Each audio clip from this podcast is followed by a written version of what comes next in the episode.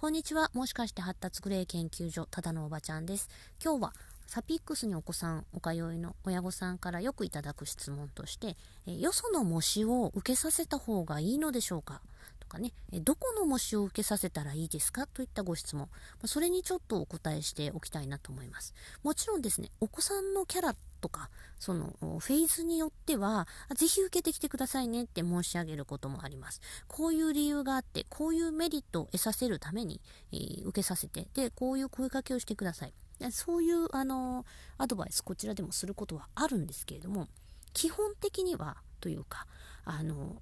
何て言うのかな、不安だから受けるっていうのはもうやめた方がいいです。それから立ち位置を知るために受ける、それもやめた方がいいです。合否を占うために受ける、これもやめた方がいいです。もうこの3つやめた方がいいです。不安だから受ける。えー、立ち位置を知りたいから受ける。合否を占うために受ける。もうこの3つの理由でよその模試を受けるっていうのは言語道断。やめてください。えー、まずですね、不安だから受けるのは何でやめた方がいいかって。えー、余計不安になることが多いんですね。もちろん、えあ不安が取れる子もいますけど、え基本不安は不安がりっていう体質が作ってるものなので、こうなったから不安じゃなくなりましたっていうほどの結果はあまり出ないんですよね。特に思考力がある子だと、まいい成績出ました。普段サピックスでケチョンケチョンな偏差値取ってる。で、5不合ではいい数字出ました。なんかこう、60とか出て、なんかちょっとウキウキしています。ね、それ嬉しいですよね。嬉しいけど、嬉しいんだけど、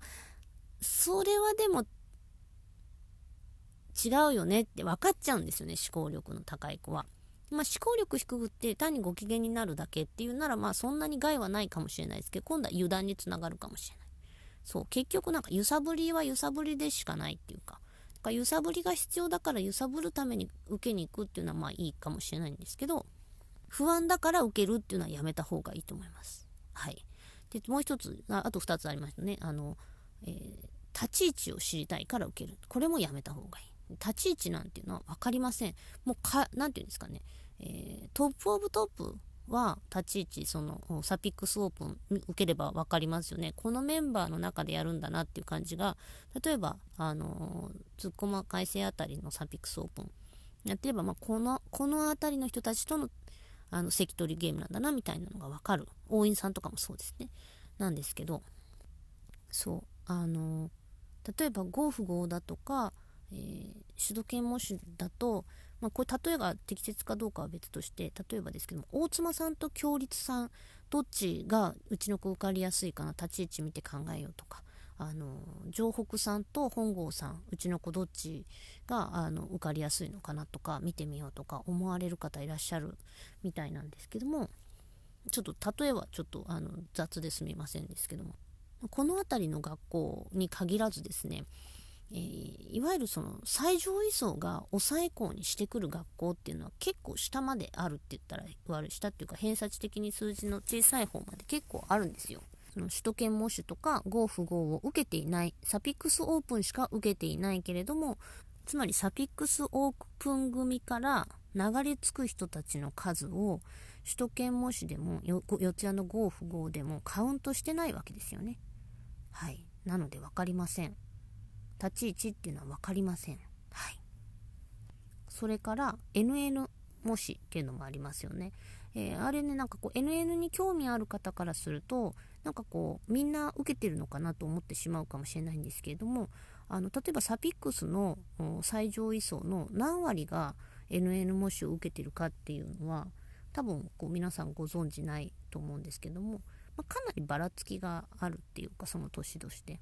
それに NN もしは NN 本科を受けてる人にとか、えーと、NN の個別を受けてる人たちは、まあ、ちょっとネタバレみたいな感じでやってる問題もあるんですね。類題を教わってたりもする。なので、全くの外部として NN 模試を受けたら、それは数字は悪く出るに決まってるんですよ、基本は。まあ、もう、ものすごい能力があって、あの、卓越してて、あの、NN 模試単発で受けてもすごいいい数字もらって帰ってきましたよって、うちの子はそうでしたよっておっしゃる方ももちろんいらっしゃると思うんですけど、そういう人はそもそもその模試受ける意味ありますかっていう話で、単に勝ち、勝ち癖っていうか、勝ちたい気持ち、あの、どうやりたい気持ちで模試受けてない？みたいなところも、なんか楽しみとして受けてるのであって別に、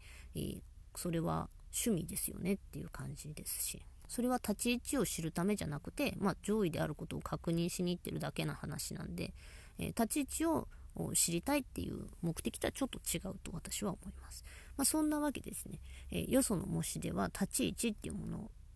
をわかる知るために受けるってよくおっしゃいますけどどこの模試でも立ち位置なんて分かんないんですよ。単発でその時の模試の立ち位置は分かりますけどトータルで分かるっていうわけではないですし、はい、でよその模試だとよその文化の問題は解きやすいとか。いろいろ複雑なねノイズが入ってます。で普段サピックスで何て言うんですかね半分も取れてない子たちっていうのは四谷大塚とか首都圏模試とか行ったらすごい解きやすくてすごいこうなんかいいなこういう塾はみたいな気持ちにもなるんですけど普段結構サピックスで高得点取ってる子たちにしてみるとなんか結構不愉快っていうか なんかもっと取れると思ったのに取れないみたいなこうイラつきにもつながります。まあそれはそれで人生経験としてはいいけれどもその立ち位置を知るっていう目的とは違いますよねって思います。はい、で3つ目がね合否を占うために模試を受けるという考え方私はそれも本当に違うと思うえ合否は占えません。なごじゃあでも何パーセントとか出るじゃないですかっておっしゃるかと思います。それは合否をあなたのお子さんの合否を占ってるわけではないんですね、えー、そういった数字を出すとに喜ぶニーズがあるから出しているだけです。実際サピックスの先生方もえー、合格可能性30%しか出てないんですけど、うちの子とか、それでも、え、なんで思うけど、いや、ここは受かりますよ、みたいな感じでアドバイスされたりします。まあ、そう、本当にそうです。当たります。読みの上手い先生っていうのは、その、コンピューターよりも読みが上手いです。もちろん、カンニングとかね、まあ、なんかやらかしてた子とか、あとメンタルがあまりにも極端にブレる子は別です。でそういうことが起こらないように、あのうちのブログとかあのカウンセリングメンタルでのそのブレをあの最小限にする緩和するっていうところのお手伝いをさせていただいてるんでサピックスの先生の読みとうちのカウンセリングがあれば別によその模試を受ける必要は全くありません。模試で合否が占えるならねえー、もちろん嬉しいですけれどもデコボコっこの場合は本当に単元ごとだったり細かいそのそれこそフォントの違いとか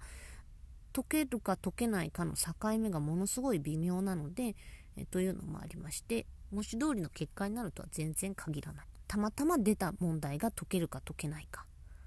ポンって記憶がそのポンって記憶がある状態 何て言うんですかね。記憶があの戻ってくれば解けちゃうしスポンって抜けてれば解けないし。そういうことが起こりやすい子たちであればなおさら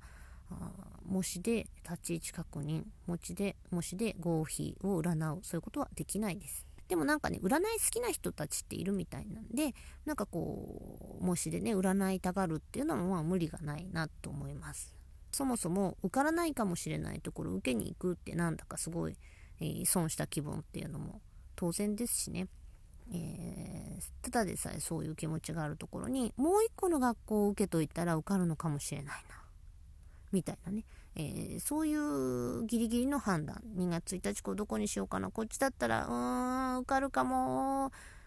うーん受かんないかもって。でも志望度はこっちが上でどうだこうだってやってたら